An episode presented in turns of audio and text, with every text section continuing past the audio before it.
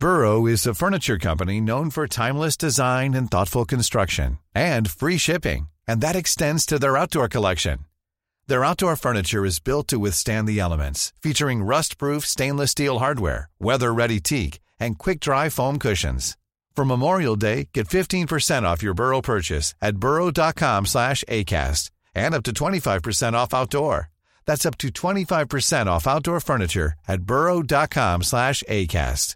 This Mother's Day, celebrate the extraordinary women in your life with a heartfelt gift from Blue Nile. Whether it's for your mom, a mother figure, or yourself as a mom, find that perfect piece to express your love and appreciation. Explore Blue Nile's exquisite pearls and mesmerizing gemstones that she's sure to love. Enjoy fast shipping options like guaranteed free shipping and returns. Make this Mother's Day unforgettable with a piece from Blue Nile. Right now, get up to 50% off at BlueNile.com. That's BlueNile.com. Hi, I'm Daniel, founder of Pretty Litter. Did you know cats tend to hide symptoms of sickness and pain? I learned this the hard way after losing my cat, Gingy. So I created Pretty Litter, a health monitoring litter that helps detect early signs of illness by changing colors, saving you money and potentially your cat's life. Pretty Litter is veterinarian developed, and it's the easiest way to keep tabs on your fur baby's health right at home. Go to prettylitter.com and use code ACAST for 20% off your first order and a free cat toy. Terms and conditions apply. See site for details.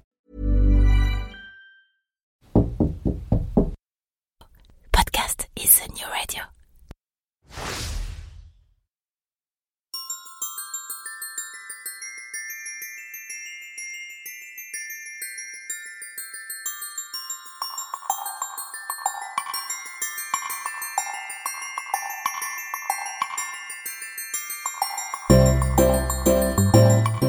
Bon matin Ah oui, ici au Québec, à l'heure matinale où ces podcasts sont généralement mis en ligne, on ne dit pas bonjour, mais bon matin.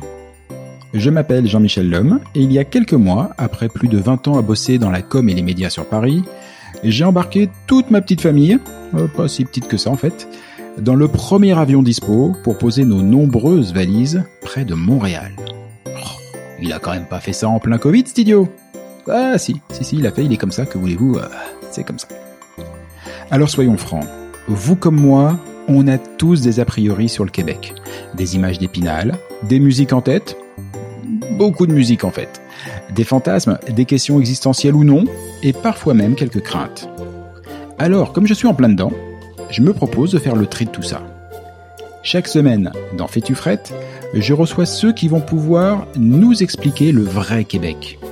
La météo, la langue, la culture, le business, les médias, la religion, l'immigration, le système politique, l'histoire, l'amour. On passera tout en revue. Et que ce soit pour pointer les similarités ou les différences entre les deux côtés de l'Atlantique, promis, on vous dira tout. Vous le verrez, le Québec c'est un territoire fabuleux. Fabuleux, mais beaucoup plus complexe que ce qu'on imagine. Et perso moi, bah je m'y plais déjà beaucoup. Ah, au passage, fais-tu frette Ou plutôt, y fais-tu frette? Cela veut dire, est-ce qu'il fait froid? Alors bizarrement, c'est la question qu'on me pose systématiquement sur mon aventure au Québec. Alors promis, hein, la météo, je vous en reparle à l'occasion. Allez, c'est parti pour ce nouveau numéro de Fais-tu frette Bonne émission et bonne découverte.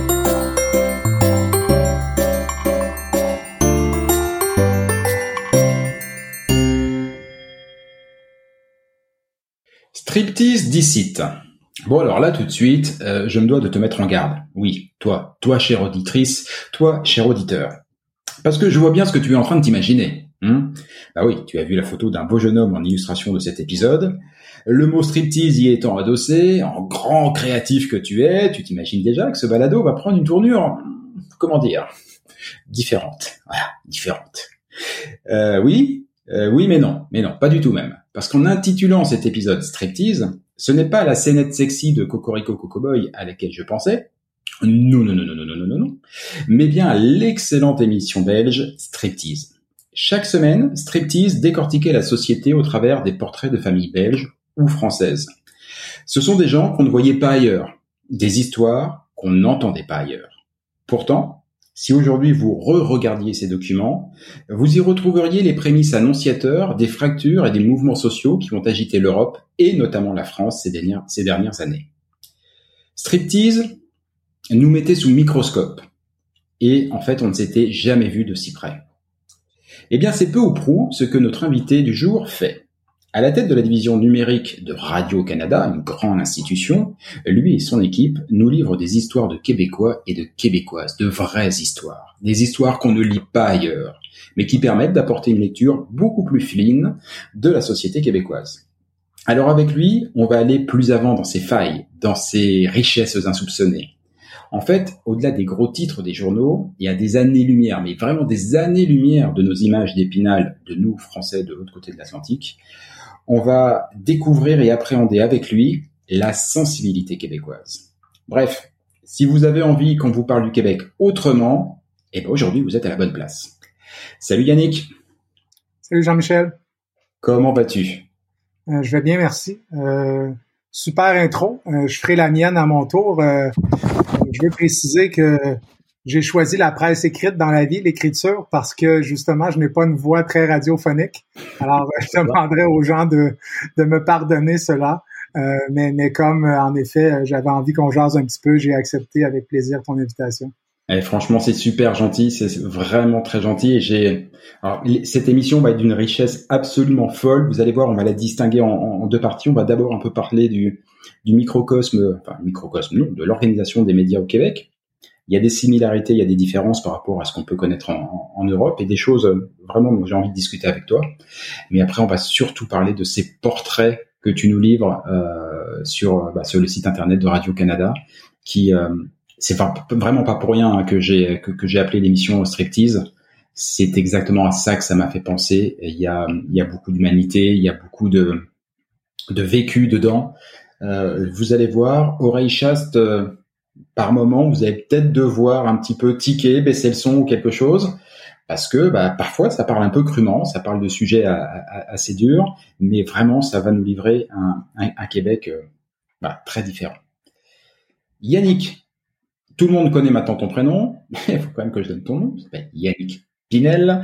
Euh, tu es directeur stratégie éditoriale numérique faut prendre son souffle hein, quand même. Hein. Je recommence. Euh, directeur stratégie éditoriale numérique à Radio Canada, donc je disais cette grande institution. Et précédemment, tu as été euh, rédacteur en chef du journal Métro. Et je vais faire une toute première aparté. Euh, visiblement, tu es un rédacteur en chef, un animateur d'équipe qui compte, puisque quand je me suis renseigné sur ton profil, tous les premiers articles qui sont arrivés, c'est des articles de tous médias confondus, hein, qui disaient Damned, Yannick Pinel quitte Métro, Métro perd sa tête de pont, euh, sa tête de pont journalistique, c'est un drame. Tu te vis comme ça aussi, animateur d'équipe et. Ben oui, oui, j'étais, j'étais en effet rédacteur en chef, puis euh, je peux faire un, petit résumé un peu de la situation et, ce qui en sera un aussi du, monde des médias ces dernières années. Euh, j'ai été recruté comme rédacteur en chef chez Métro pour rendre ce média-là plus numérique, qui était principalement un journal imprimé, distribué gratuitement dans le métro, euh, mais il n'y avait pas nécessairement de stratégie euh, numérique à l'époque. Euh, les quarts de travail étaient seulement le jour. La fin de semaine, on repassait sur le web les meilleurs textes de la semaine. alors, bref, j'ai, un peu, à l'aide de, quelques recrues que, que j'ai su approcher et signer, rendre ce média-là très numérique. Là. Euh, que ce soit autant avec quelqu'un qui faisait euh, euh, de la vérification de faits, un journaliste de données, des chroniqueurs aussi avec somme toute des bons réseaux. Alors, on a remporté à la suite de ça plusieurs prix. on a quand même marqué le coup un peu journalistiquement. Et, et je dirais qu'on était assez gonflé à bloc. On était une équipe assez jeune, euh, qui avait pas froid aux yeux, qui voulait faire les choses différemment et qui avait beaucoup de succès. Euh, je peux dire que au niveau des chiffres, des chiffres web, on a, on a, on a presque quintuplé euh, notre trafic. Euh, on a augmenté aussi notre, notre, notre lectorat à l'écrit. mais malgré tout ça, malgré tous ces succès-là, les prix, même aussi les sujets qui étaient repris par les grands médias dans lesquels on était cité, puis aussi les, les beats journalistiques un peu uniques qu'on avait, euh, malgré tout ça, ben, le média continuait à perdre des revenus publicitaires et je devais couper du monde. Donc, je devais mm. couper des têtes malgré ça. Alors là, euh, après un certain moment, c'est difficile de de garder la confiance des équipes ou de garder les joueurs motivés quand on sait que nous, on performe plus que jamais euh, qu'on et, et qu'on dépasse nos, nos objectifs et, et ce euh, très largement. Euh, mais euh, que de l'autre côté, bien, c'est à peu près impossible de renverser la vapeur là, des, du, du, du GAFAM qui, qui nous gruge tous nos revenus publicitaires. le GAFAM que tu connais peut-être, Google, Amazon, Facebook, Apple et Microsoft. Alors, ces compagnies-là qui vont chercher maintenant le gros de la tarte publicitaire. Alors, euh, c'est pour ça qu'après avoir été approché par quelques autres médias, ben, j'ai sérieusement pris en considération euh, euh, la proposition de Radio-Canada étant une société d'État pour me dire que justement, peut-être que je pourrais arrêter de mettre des gens à la porte et me concentrer sur le contenu et respirer un petit peu plus librement. Et, c'est ce qui c'est ce qui est arrivé là, depuis que je suis en poste. Alors, je me, je me considère très privilégié, mais j'ai beaucoup d'empathie aussi pour mes amis qui sont dans le privé puis qui doivent aussi euh, composer avec euh, avec ces contraintes là. Ouais, c'est sûr que c'est pas facile. En même temps, moi je te bah, je te comprends parce que Radio Canada, quelle institution. Enfin c'est c'est beau que Radio Canada fasse appel à bah, toi en, en, en, l'occurrence, c'est quand même une, sacrée reconnaissance. juste une dernière question par rapport à Métro, parce que moi je connais le journal Métro tel qu'on l'avait à Paris à l'époque j'habitais j'habitais Paris. Euh, le vrai, euh, le vrai reproche qui était fait à ce journal, outre la qualité du papier, ça c'est une question purement d'impression, euh, c'était justement le manque criant euh, de, bah, de, travail journalistique dedans. C'est qu'on avait un peu l'impression que c'était les dépêches qui étaient empilées, euh, qu'un logiciel de PAO mettait, mettait, ça, mettait ça en place. Voilà. Et toi, as toi, si j'ai bien compris, tu as vraiment réussi à imprimer un ton, une une ligne éditoriale, euh, et puis en l'occurrence, si je me fie à celle que je vois aujourd'hui sur Radio-Canada, euh, sur le parti numérique, quelque chose de fort. Ben, j'ose espérer que oui. C'était, un peu l'objectif que je m'étais donné. D'ailleurs, euh, une des premières consignes que j'ai données à mon équipe éditoriale, à ma directrice de l'information, c'est que désormais, il était interdit de mettre une nouvelle d'une agence de presse en une journal déjà, ça donnait un peu le ton hein, parce que c'était quelque chose qui était très, très fréquent. Et c'était donc, euh, on frontait un contenu qui se retrouvait partout ailleurs, ce qui était pour moi inconcevable euh, pour un média digne de ce nom. Alors, c'est en effet une des premières consignes que j'ai données à mes équipes. Mais évidemment, il a fallu euh, s'organiser, travailler différemment pour produire davantage de contenu. Euh, puis on allait, très peu sur le terrain aussi. Alors, ça a demandé beaucoup, beaucoup, beaucoup de, mini changements et tout ça. Je dirais que pendant six mois, ça a été une grosse période de, de, de, de chambardement. Euh, mais après ça, tout le monde était motivé. Puis je pense que tout le monde était davantage fier du, du produit qu'on sortait tous les jours. Alors, euh, c'est pour ça que je dis que c'était vraiment excitant. Mais après un certain temps, justement, les têtes qui roulaient, euh, ça devenait difficile. Puis là, les gens se demandaient toujours est-ce que c'est moi le prochain? Puis on était dans une structure aussi où tout le monde devait en donner un peu plus, puis faisait sans doute plus d'heures. Euh, mais là, après ça, qu'est-ce que ça donne si je risque de me faire mettre à la porte, peu importe la qualité que je livre, peu importe qu'on atteigne ou non nos objectifs. Alors, j'avais l'impression, en effet, que considérant toutes les promesses que j'avais faites à l'équipe, qu'il valait mieux que je quitte que je laisse quelqu'un d'autre reprendre ça, arriver avec euh, son nouveau souffle et sa nouvelle couleur. forcément, forcément. C'est quelque chose de très incarné. Donc te voici à Radio Canada. Et euh, bah, pour donner un petit peu la photographie, parce qu'il y a des, évidemment, il y, a, il y, a, beaucoup de Canadiens, beaucoup de Québécois qui, qui écoutent ce, ce, balado, grande surprise, mais voilà, beaucoup, euh, beaucoup d'immigrants français, beaucoup d'immigrants français, moi aussi d'ailleurs je les salue, euh, beaucoup d'immigrants français francophones qui sont déjà là, mais il y a aussi pas mal de gens qui n'ont pas encore franchi le pas qui connaissent pas forcément euh, l'organisation. je vais, je vais essayer de le présenter vite fait. Tu me dis si je dis des bêtises, euh, parce que c'est assez similaire, me semble-t-il, sur l'organisation euh, globale, ce qu'on peut connaître en France. On a un gros pôle public qui ici s'appelle Radio Canada, qui décline d'ailleurs en deux, puisqu'il y a Radio Canada la partie francophone et puis la partie anglophone un petit peu un petit peu différente. Il y a un gros acteur privé qui est le groupe québécois euh, et qui en télévision est notamment représenté avec la chaîne TVA et ses déclinaisons euh, sport. Et puis il y a des euh, challengers privés. Alors challenger ou parfois d'ailleurs dominants selon les médias, mais qui sont Cogeco et, et Bell qui fait une offensive assez importante depuis depuis quelques années. Et ça, quand je regarde, je retrouve à peu près les médias français qui, qui sont aussi très regardés en Suisse, en Suisse ou en Belgique. Par contre, il y a des vraies différences et ça, j'aimerais bien que tu m'en parles. Euh, déjà, j'ai l'impression qu'il n'y a pas de contrat d'exclusivité. C'est-à-dire que je suis très étonné de voir des gens, des chroniqueurs, des présentateurs, euh, qui sont tantôt chez euh, sur TVA, donc qui appartient au groupe Québécois, et qu'on va retrouver le soir même dans une autre émission qu'ils incarnent, qui présentent sur Radio Canada. Ça me semble complètement impossible en France. C'est comme s'il y avait un esprit d'équipe, quoi. Il n'y a pas de concurrence.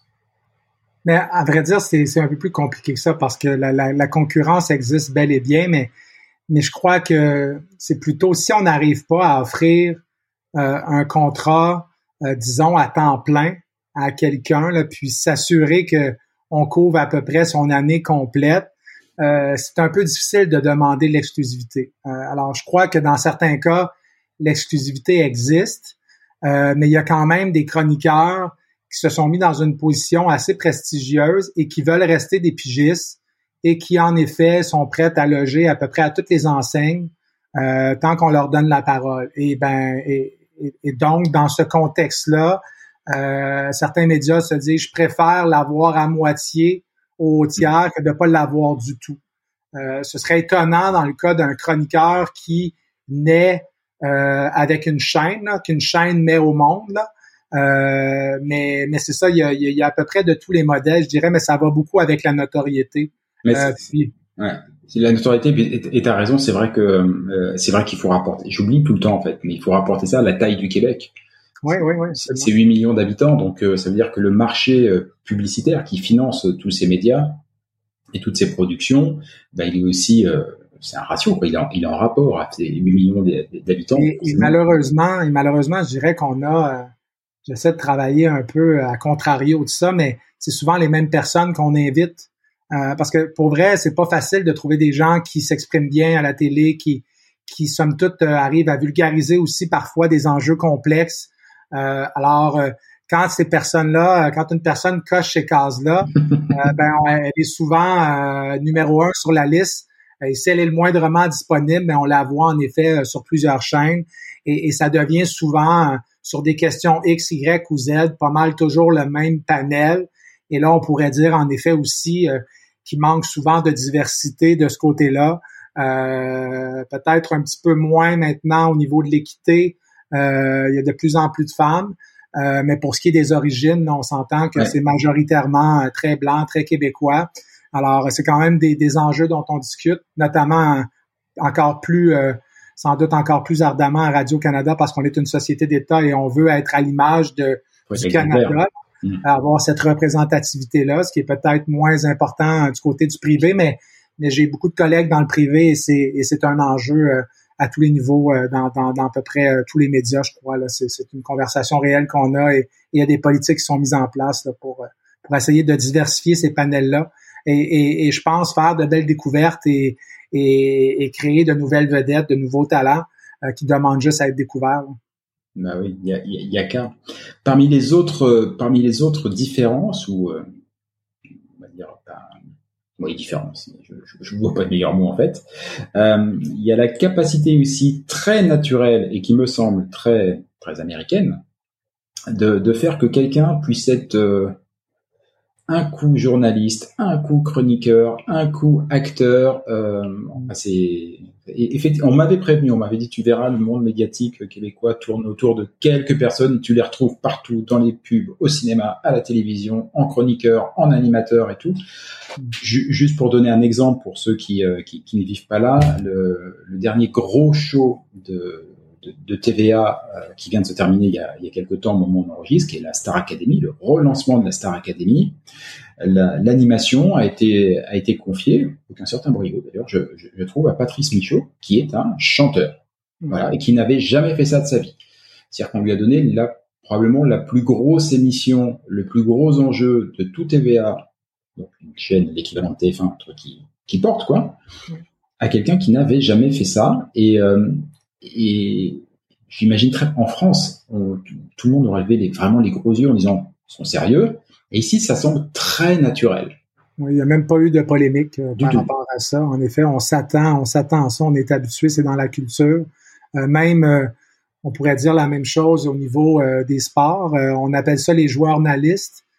c'est des anciens joueurs qui, mmh, qui se retrouvent à l'animation et tout ça. Alors des, des, des animateurs de profession, c'est quand même difficile. Puis même, on peut voir aussi souvent des anciens politiciens euh, les émissions politiques euh, et tout ça. Euh, mais, mais en effet, tu as raison, c'est, je pense, une différence culturelle parce que ici, c'est même pas un combat au niveau de, de la FPGQ, qui est la Fédération professionnelle des journalistes, qui pourrait tenter de se battre contre ça. Mais, mais c'est sûr que c'est aussi, tu sais, pour nous, admettons, si on regarde euh, un show comme Star Academy, euh, on est dans le showbiz, là, on est dans le divertissement. Alors, euh, sais, pour nous, c'est moins journalistique. Alors, tu sais, il y a peut-être moins de, de, malaise entourant une nomination comme celle-là. mais si on avait, disons, justement, une émission très politique et que là, c'était un comédien quelconque ou un chanteur qui se retrouvait à la barre de cette émission-là, ben, me revient pas à la mémoire, mais j'ose espérer qu'il y aurait minimalement un petit débat qui bah, serait lancé. Il y en a presque une, hein? Euh, Guy Lepage. Oui, oui, non, je suis d'accord, mais à l'époque, en effet, euh, ça avait été un petit peu, euh, ça avait soulevé un certain débat là, par rapport à, tu sais, est-ce que les politiciens qui vont passer à l'émission vont avoir un, un passe-droit parce que justement, tu sais, on est plus, tu sais, c'est là où le le, le, divertissement frôle un petit euh, mm. s'entremêle avec la politique. Euh, mais après ça, en effet, c'est quand même euh, on, une, une, une, grande table ronde où aussi, en effet, je pense que Guillaume Lepage était quand même reconnu aussi pour être quelqu'un qui avait du mordant, euh, dans, dans, dans, dans, dans le groupe des animateurs, pour connaître un peu Rock et Belles Oreilles où il a fait quand même de la de, la caricature politique, euh, de, la, de la satire, euh, tu sais, considéré comme un gars baveux, là. Euh, puis on l'a vu à certaines reprises dans le contexte, en plus du jeu du fou du roi. Puis vous savez, là, c'est un, un, un, concept français qu'on a importé ici. Mais c'est sûr que je, il y a je fais, un truc, c'est euh, Guy Lepage présente actuellement Tout le monde en parle, donc qui est le Tout le monde en parle créé par Thierry Ardisson euh, en France. Donc effectivement, c'est exactement ce que tu disais, c'est quand même à la frontière, à la limite entre le divertissement et l'émission euh, d'information. Ça n'existe plus en, en, France. Ça continue ici.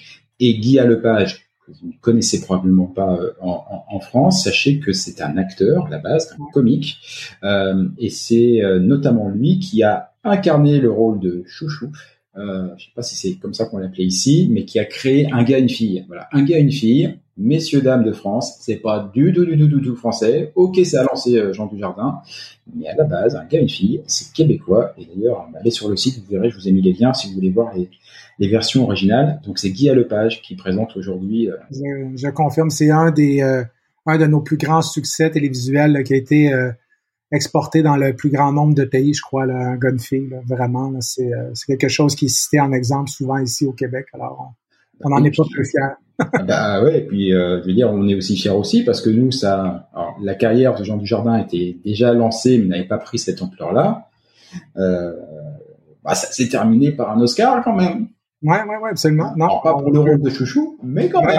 mais quand même, euh, il y a une séquence là, là, une, une série d'événements, en effet. Là. Et eh ben justement, ça, ça m'amène à la à l'avant-dernière différence, c'est cette volonté affirmée. On, on, a dit tout à l'heure qu'il fallait bien ramener, dès qu'on parlait du microcosme médiatique québécois, il fallait bien ramener tout ça à la taille du Québec. Hein. Rappelle, le Québec, 8 millions d'habitants, grosso modo, c'est 12% de la France. C'est même pas la région parisienne. C'est assez petit. Et alors, pourtant, la quantité et de mon point de vue la qualité de la production médiatique québécoise est à proprement hallucinante. Il y a presse écrite peut-être un petit peu moins, mais euh, radio, télévision, y a plusieurs chaînes d'information. On va y venir, c'est ma, c'est ma dernière question. Des chaînes d'information continues, euh, beaucoup de chaînes de divertissement, et sur toutes ces chaînes, je m'attendais à ce que pour beaucoup ce soit un robinet à, à télévision américaine, enfin un programme américain avec juste des sous-titrages. Soyons honnêtes, comme en France, il y en a quelques-unes.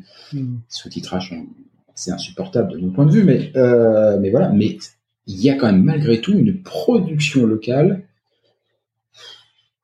Franchement, si, si proportionnellement la France faisait la même chose, il y aurait plus la place pour un seul programme étranger sur toute la télévision ou sur tout le cinéma français. Mm. C'est euh, tu retrouves ça aussi à ton niveau euh, sur, euh, sur Radio-Canada ou sur cette volonté de créer du contenu local? Oui, mais, mais nous, c'est notre mandat principal, puis pas juste québécois, mais même canadien, parce que moi, tu vois, je travaille aussi avec les, les stations francophones qui sont aussi ailleurs au, au Canada. Oui, c'est vrai. Parce que exactement. Ouais, je vais aussi les inclure et je les aide dans leurs projets numériques aussi, avec, avec l'expertise, avec des membres de mon équipe et tout ça. J'ai d'ailleurs créé une, une, plateforme avec eux qui s'appelle Empreinte, euh, qui raconte des histoires euh, hallucinantes de, de, Canadiens qui ont marqué le territoire un peu partout au Canada. Euh, alors, c'est sûr que c'est un de nos mandats. Mais, mais c'est intéressant ce que tu dis parce que nous, on en est peut-être euh, peu conscients. Euh, tu sais, c'est ton regard à toi, mais nous, puis, puis c'est sûr que le Québec, tu sais, euh, sais, moi, j'ai un, droit de réserve journalistique. Là, je, peux, je, parle pas de politique, je prends jamais de position euh, publiquement par rapport. Tu obligé d'arrêter cette émission. C'est dommage, ça partait bien. oui, voilà, non, mais, mais quand même, là, tu sais, je peux un peu extrapoler sur quand même ce que je connais de, de la société québécoise. Puis, il y a quelque chose aussi où il y a une identité puis une culture qui lui est vraiment propre, tu sais, que qu'on ne retrouve pas du côté du Canada anglais et qu'on ne retrouve pas non plus du côté américain. Oui. Euh, on, est au courant, puis on écoute aussi euh, de grandes émissions américaines et tout ça, mais, mais, mais je sais qu'on serait jamais capable de s'en contenter parce qu'on se retrouverait pas à l'écran, tu sais. Alors, cette espèce de mix-là de, des États-Unis et de l'Europe qui est le Québec, puis aussi euh, peut-être un peu... Euh, tu sais, la, la, crainte d'être assimilé un petit peu, d'être tout seul dans un océan. tu sais, on, on, nous le dit depuis longtemps, puis on le sent toujours un petit peu aujourd'hui.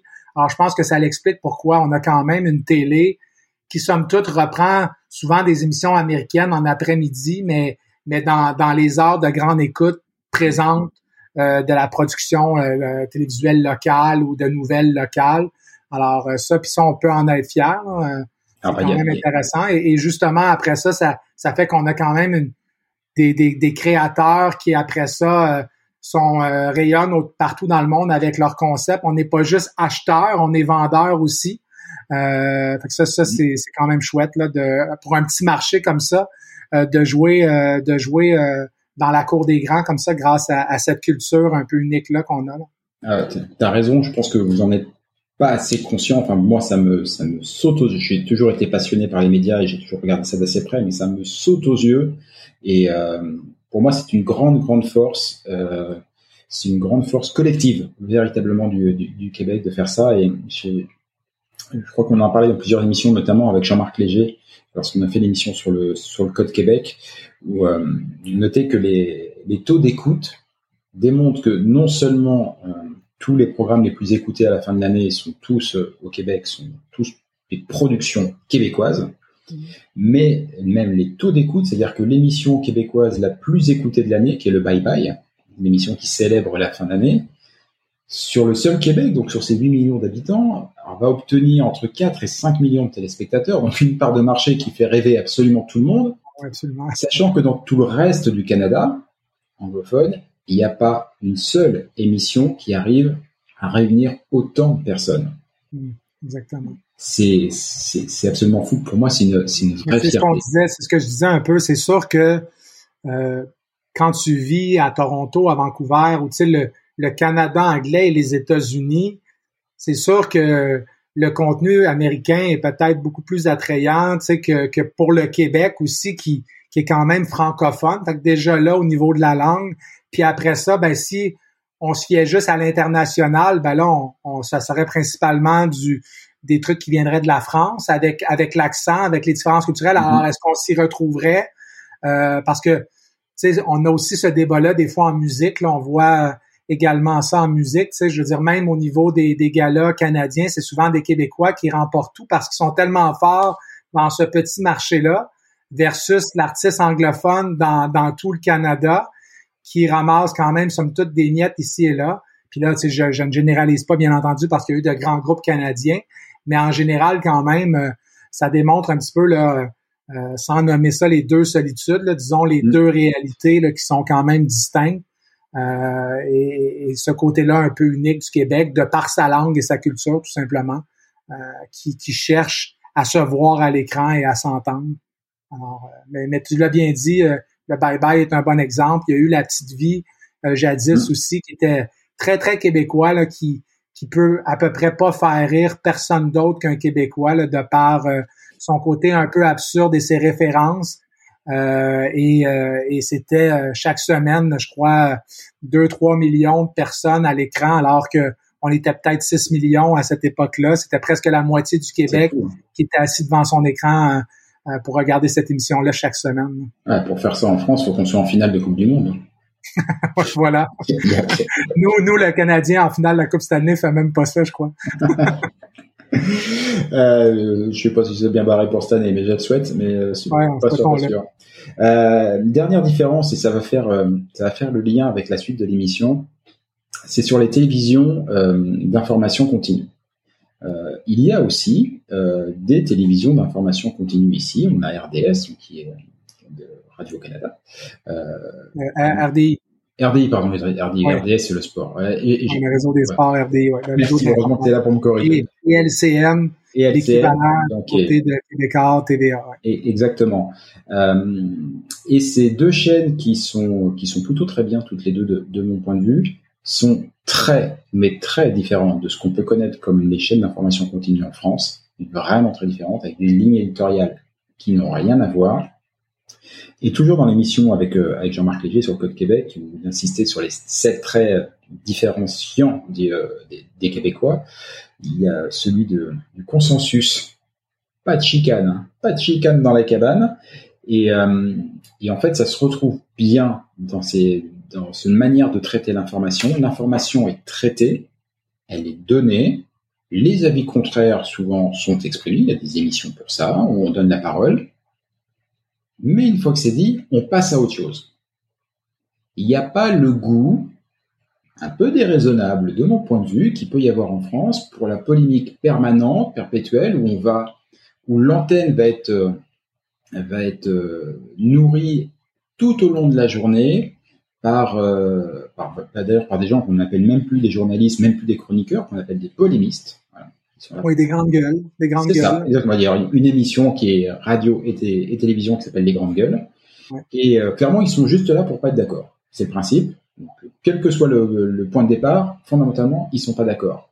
Euh, il n'y a pas ça ici. Et du coup, sur les chaînes d'information continue, et c'est là où je pense que ça va, ça va faire le lien, je trouve beaucoup plus de, de, de parti pris éditorial. Je trouve beaucoup plus de reportages de, des magazines et beaucoup un, un goût pour le fond. C'est comme si le fait de refuser un petit peu le, la chicane, euh, vouloir chercher le consensus, bah ça, ça vous forçait aussi, ça forçait les, journalistes à peut-être mieux traiter le fond. Et euh, moi personnellement, j'adore, mais c'est vraiment une grosse différence. Hein. Mais, mais je crois que ça, c'est quelque chose. Euh, tu sais, après ça, oui, euh, chaque média a sa ligne éditoriale, mais mais, mais, mais on n'est pas, on n'est pas aux États-Unis. Il n'y a pas des, mm. euh, des, des, des, patrons qui nous appellent tous les jours pour nous, nous passer des commandes, nous demander euh, des contenus X, puis il faut qu'on se positionne à droite sur les Tu sais, je, je crois sincèrement qu'à quelque part, tu sais, puis on n'est jamais neutre complètement, là, tu sais, euh, parce que de par notre parcours et tout ça, tu sais, moi, l'angle que je vais traiter avec mon journaliste, la façon qu'on va aborder le sujet, ou, tu sais, c'est toujours un peu teinté, mais quand même, on a le, le désir et le souci de, de, de, faire un traitement équitable et de donner la parole euh, aux, aux, principaux, aux principaux protagonistes pour que on entende les deux côtés de la médaille et même les trois côtés à la limite euh, parce qu'elle pourrait être debout. Euh, mais, mais, mais je pense qu'on a tous ce désir-là.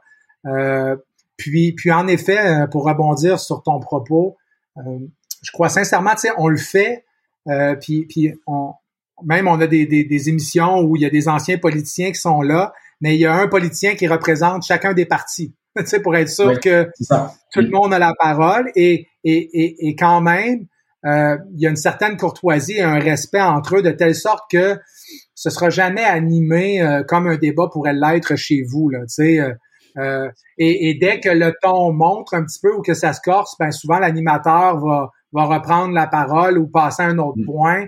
Euh, alors, sachant qu'on n'a pas nécessairement cette culture-là là, du débat là, qui... Il n'y a pas la culture du débat, mais du coup, les gens s'écoutent ici.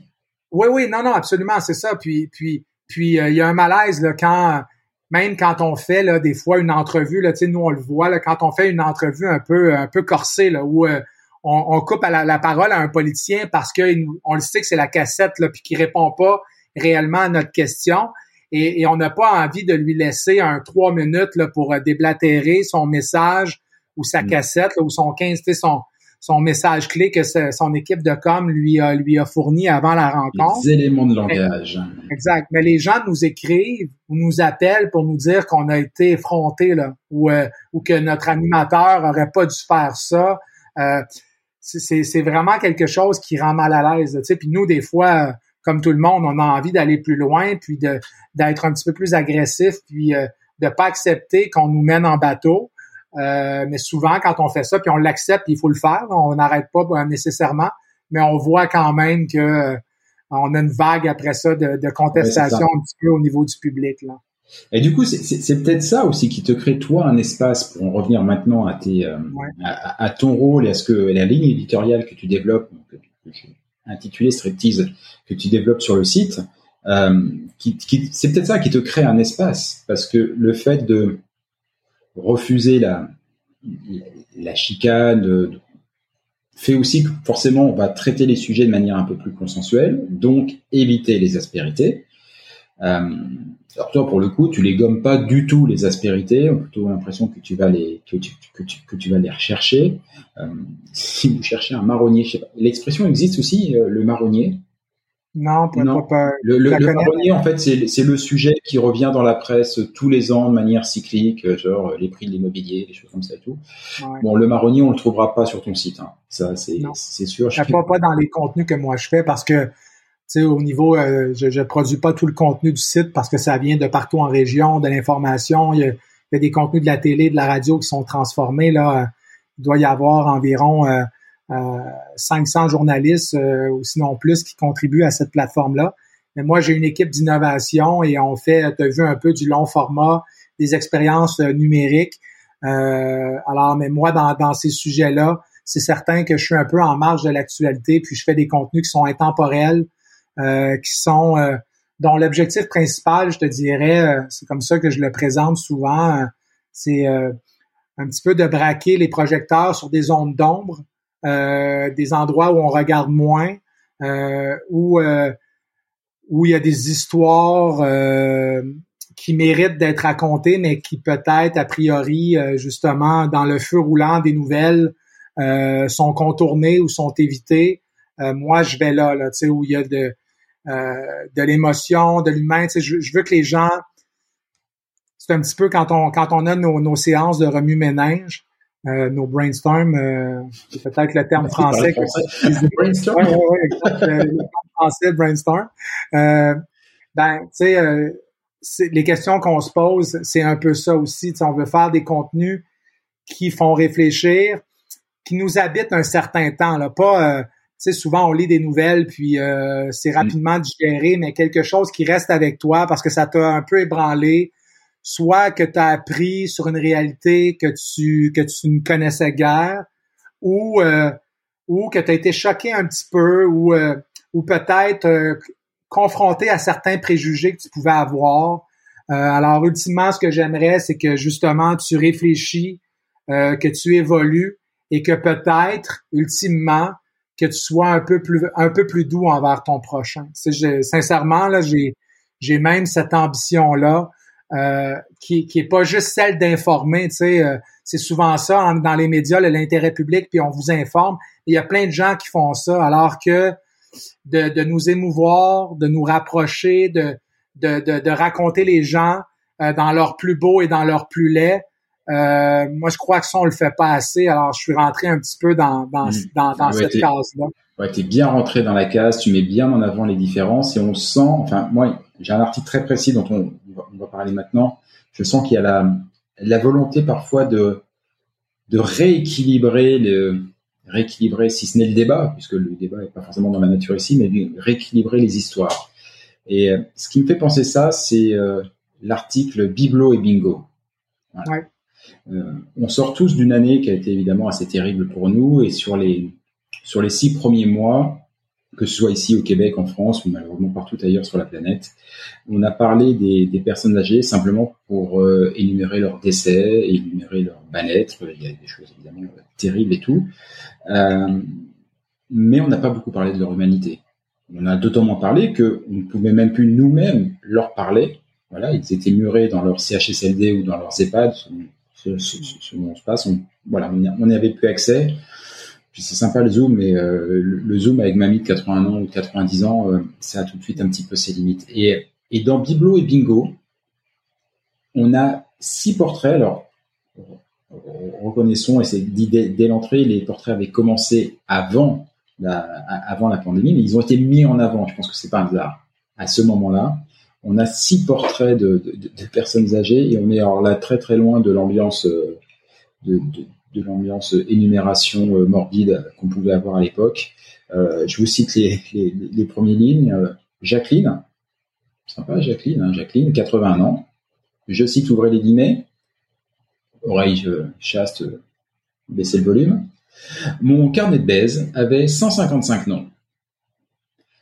Ah bah c'est sûr que là, euh, la petite vieille qui est, est dans un CHSLD, elle, elle prend, voilà, elle, on n'est plus dans le victimaire. On n'est plus dans le victimaire et bah, c'est quelqu'un qui a vécu tout de suite. C'est quelqu'un qui a vécu. Alors pour le coup, elle a bien vécu. Euh, mais voilà, c'est quelqu'un qui a une histoire. J'ai euh, Béatrice, 90 ans. Pourquoi ce serait plate d'être vieux?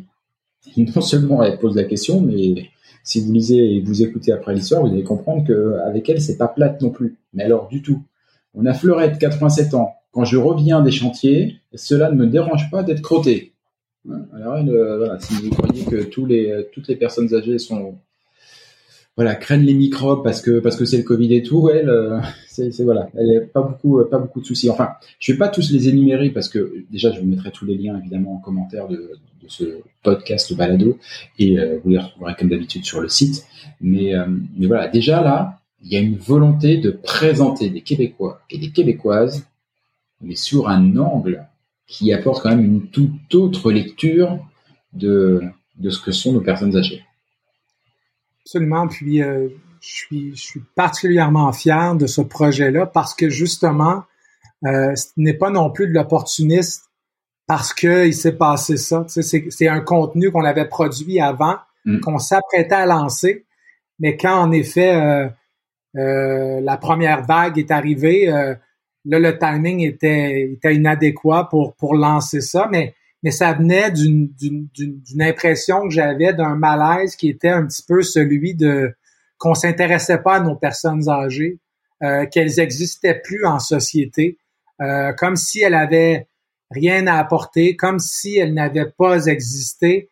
Et, moi, je me suis toujours intéressé à ces personnes-là. J'ai toujours trouvé euh, que c'est elles qui avaient les, les, plus grandes histoires, souvent de, de par les, le moment de l'histoire dans lequel ils ont vécu, tu sais, tous les changements, les guerres, les ci, les ça. Alors moi, j'ai toujours été vers eux, puis juste en me demandant de, de, de en, en, leur demandant de se raconter. Euh, puis, puis j'avais envie de faire ça. Euh, dans une facture très jeune aussi, tu vois le visuel, le ah, rythme, tu sais, c'est pas quelque chose, euh, c'est une signature très numérique, euh, très colorée, euh, où on sourit tout du long, même si des fois les propos peuvent être un peu difficiles, mais euh, mais c'était aussi dans l'optique d'aller d'aller d'aller atteindre un public jeune, parce que j'avais envie aussi que des jeunes se disent, hey, je vais aller voir grand-maman, grand-papa, puis vraiment m'intéresser à eux, mm. puis qu'ils me racontent un peu eux. Est-ce que toi, tu as ça grandement un carnet de baise? Est-ce que toi, tu as déjà travaillé dans un milieu non conventionnel pour une femme? Est-ce que toi, tu sais, et, même chose pour grand-papa, euh, ou, le voisin âgé qu'on salue tout le temps sur le balcon, mais à qui on n'a jamais réellement parlé. à un professeur, peu importe là, mais ils sont partout puis on les voit, on les salue à peine. alors que tu le leg de savoir, de connaissance, juste d'histoire est tellement grand que j'avais vraiment ce désir enfoui là de de leur créer une plateforme. Euh, et on avait même, euh, tu vois, dans le ton, euh, créé un mot-clic qui était Raconte ton vieux, mm. où on a invité les gens à raconter aussi des histoires de leurs proches, de leurs parents, de leurs grands-parents, et on a reçu aussi beaucoup de, de, témoignages sur les médias sociaux. Alors, on a créé aussi un petit mouvement où les gens ont eu envie de, de rendre hommage, même parfois à des gens décédés. alors, c'était très chouette, là. Puis, on l'a lancé justement un peu après la deuxième vague, quand les, les personnes âgées étaient un petit peu plus protégées. Euh, et puis, en effet, là, ça l'a trouvé un public, mais on a bien mentionné, en effet, que le contenu avait été produit avant.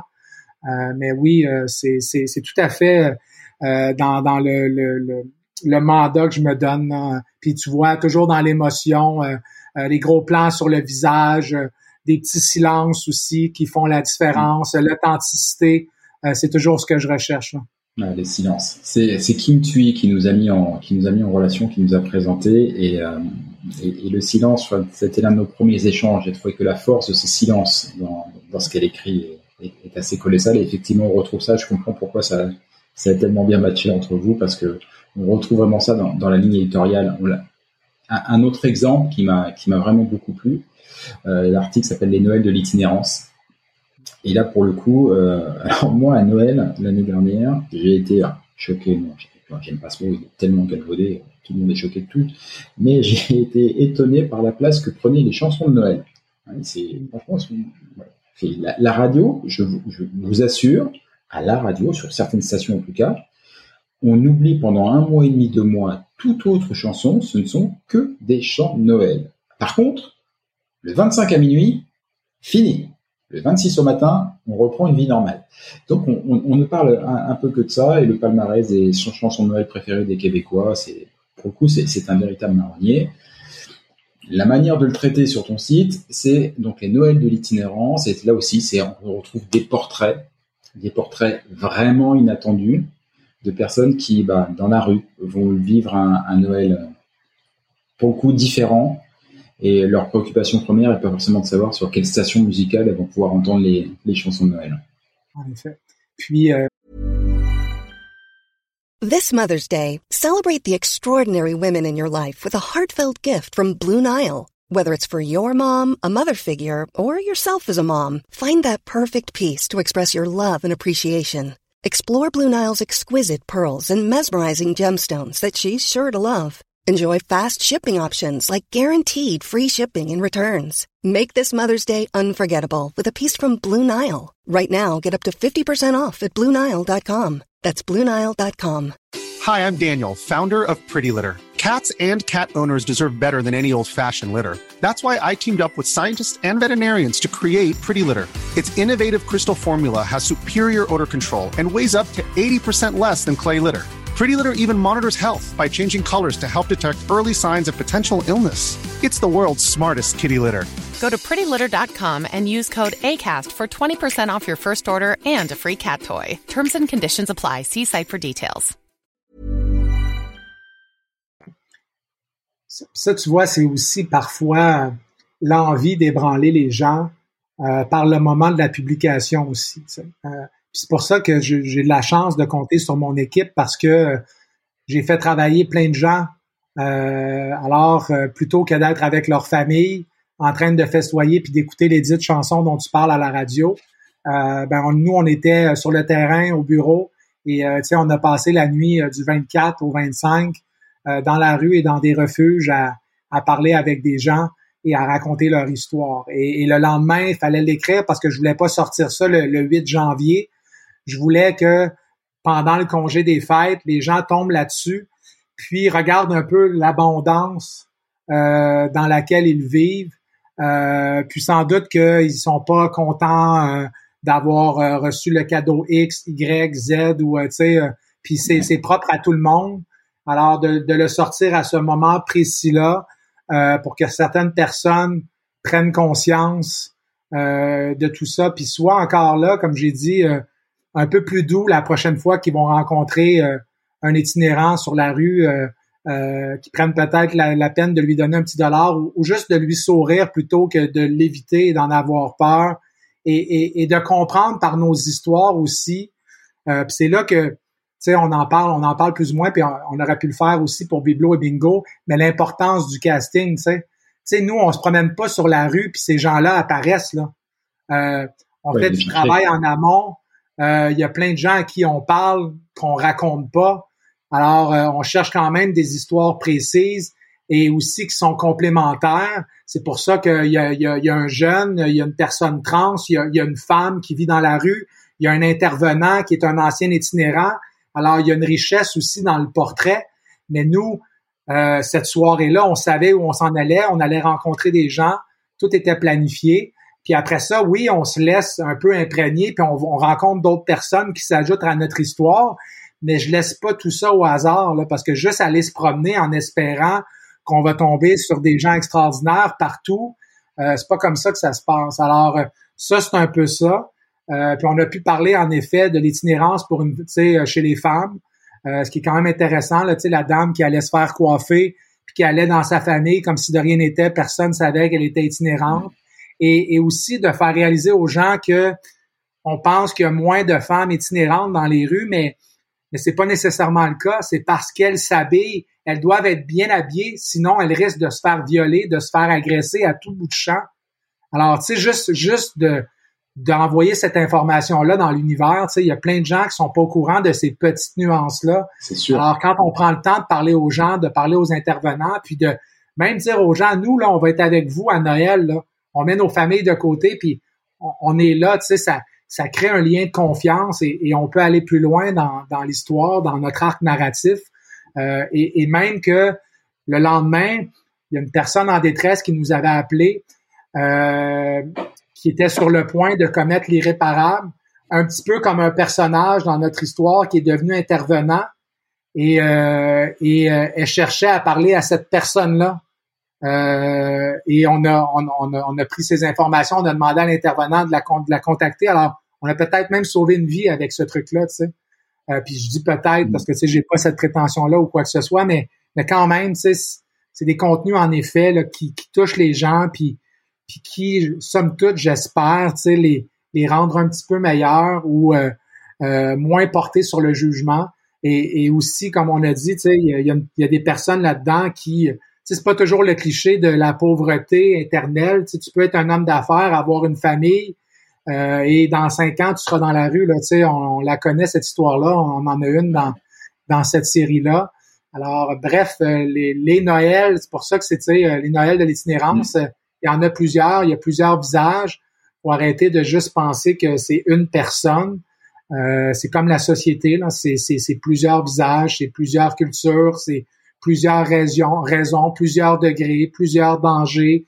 Euh, bref, euh, on était aussi encore là très fiers de, de, sortir ça. Mais c'est pour ça que je dis mes équipes, parce qu'ils sont aussi un peu quand, quand je recrute, j'essaie de trouver des gens qui ont les mêmes valeurs que moi, parce qu'en mm. effet, ça prend des gens assez fous pour me suivre dans, dans ces ambitions-là qui font en sorte que parfois, en effet, on pourrait travailler euh, le 24, le 25 et le 26 décembre alors que tout le monde est en train de, de, de se gaver, de fêter, de festoyer avec leurs proches.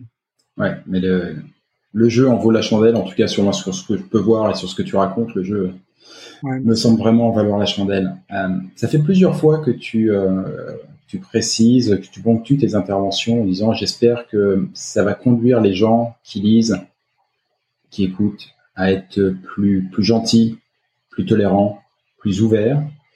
Et, euh, et c'est étonnant, enfin c'est étonnant. Moi, ça m'étonne parce que l'image qu'on a du Québec et des Québécois, et l'image qu'on ressent tous, hein, moi, je, le raconte dans la première émission, enfin, la, la bienveillance et la gentillesse à mon égard, en tout cas, que j'ai que ressenti en arrivant est, vraiment assez incroyable. Et c'est vraiment l'image qu'on a des, Québécois. Donc euh, toi, tu ressens vraiment ce besoin de, de mettre de l'explication pour qu'il y ait malgré tout plus de tolérance sur la différence, plus de gentillesse en, en, envers autrui.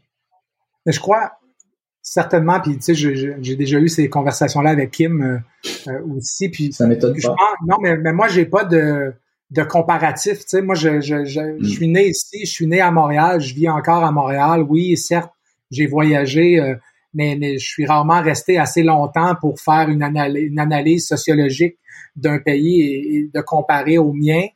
Euh, mais alors, alors, dans ce cas-là, moi, j'ai quand même vu une, une certaine, je, je, crois sincèrement, surtout ces dernières années, je, je nous trouve quand même, euh, c'est certainement euh, l'apogée des médias sociaux là, qui font aussi ressortir ça, là, des, des, des, des, trucs qui étaient peut-être au niveau des sous-sols ou qui étaient peut-être des non-dits euh, dans le passé, euh, mais, mais aussi par rapport à des situations que j'ai vécues dans ma vie. Euh, et, et, je trouve qu'on est aussi, euh, et ça c'est partout dans le monde, euh, très axé sur nous-mêmes, moins sur l'autre. Puis tu sais, l'être humain étant ce qu'il est, il est toujours un peu réfractaire à la différence, à ceux qui vivent euh, différemment ou qui ont des valeurs. Alors, alors bref, tu sais, il y a eu des débats quand même, la loi sur la laïcité, euh, des débats sur l'immigration au Québec, euh, avec des propos qui quand même euh, franchissaient souvent la ligne du racisme et tout ça. Là, on voit aussi des, des, féminicides qui ont eu lieu récemment, de la violence mmh. envers les femmes. Puis c'est, oui, c'est des thèmes universels, mais, mais je crois sincèrement que peu importe où on vit, le mandat de faire de l'information qui, du moins, nous donnerait encore plus envie d'aller vers l'autre et de l'écouter et de le comprendre parce que tout est dans la nuance. Euh, je crois que ce sera jamais trop, euh, que je peux pas me tromper avec ça et qu'à la limite, si on est bon, ben on le deviendra juste plus. Mm. Euh, et si on est très bon, ben on deviendra exceptionnellement bon. Mais tu vois, c'est en ça où c'est tellement important, et c'est pour ça que je fais ce, ce balado, tellement important d'avoir d'avoir l'œil de vrais Québécois, enfin de, de, de, gens qui sont là, parce que mon œil des migrants à moi, sur certains facteurs comme ça, va se dire ah bah t'es c'est mieux que ce que je connais, donc c'est mieux, c'est satisfaisant. Et en fait, toi, ouais. il ne connaît pas ailleurs, ben non, tu te satisfais pas de ça parce que c'est pas satisfaisant. Parce que tant qu'il restera de l'intolérance, tant qu'il restera du jugement, ça n'est pas satisfaisant. Euh, et ça, c'est c'est bah, ça c'est chouette et ça se retrouve bien dans, dans, dans ta ligne éditoriale.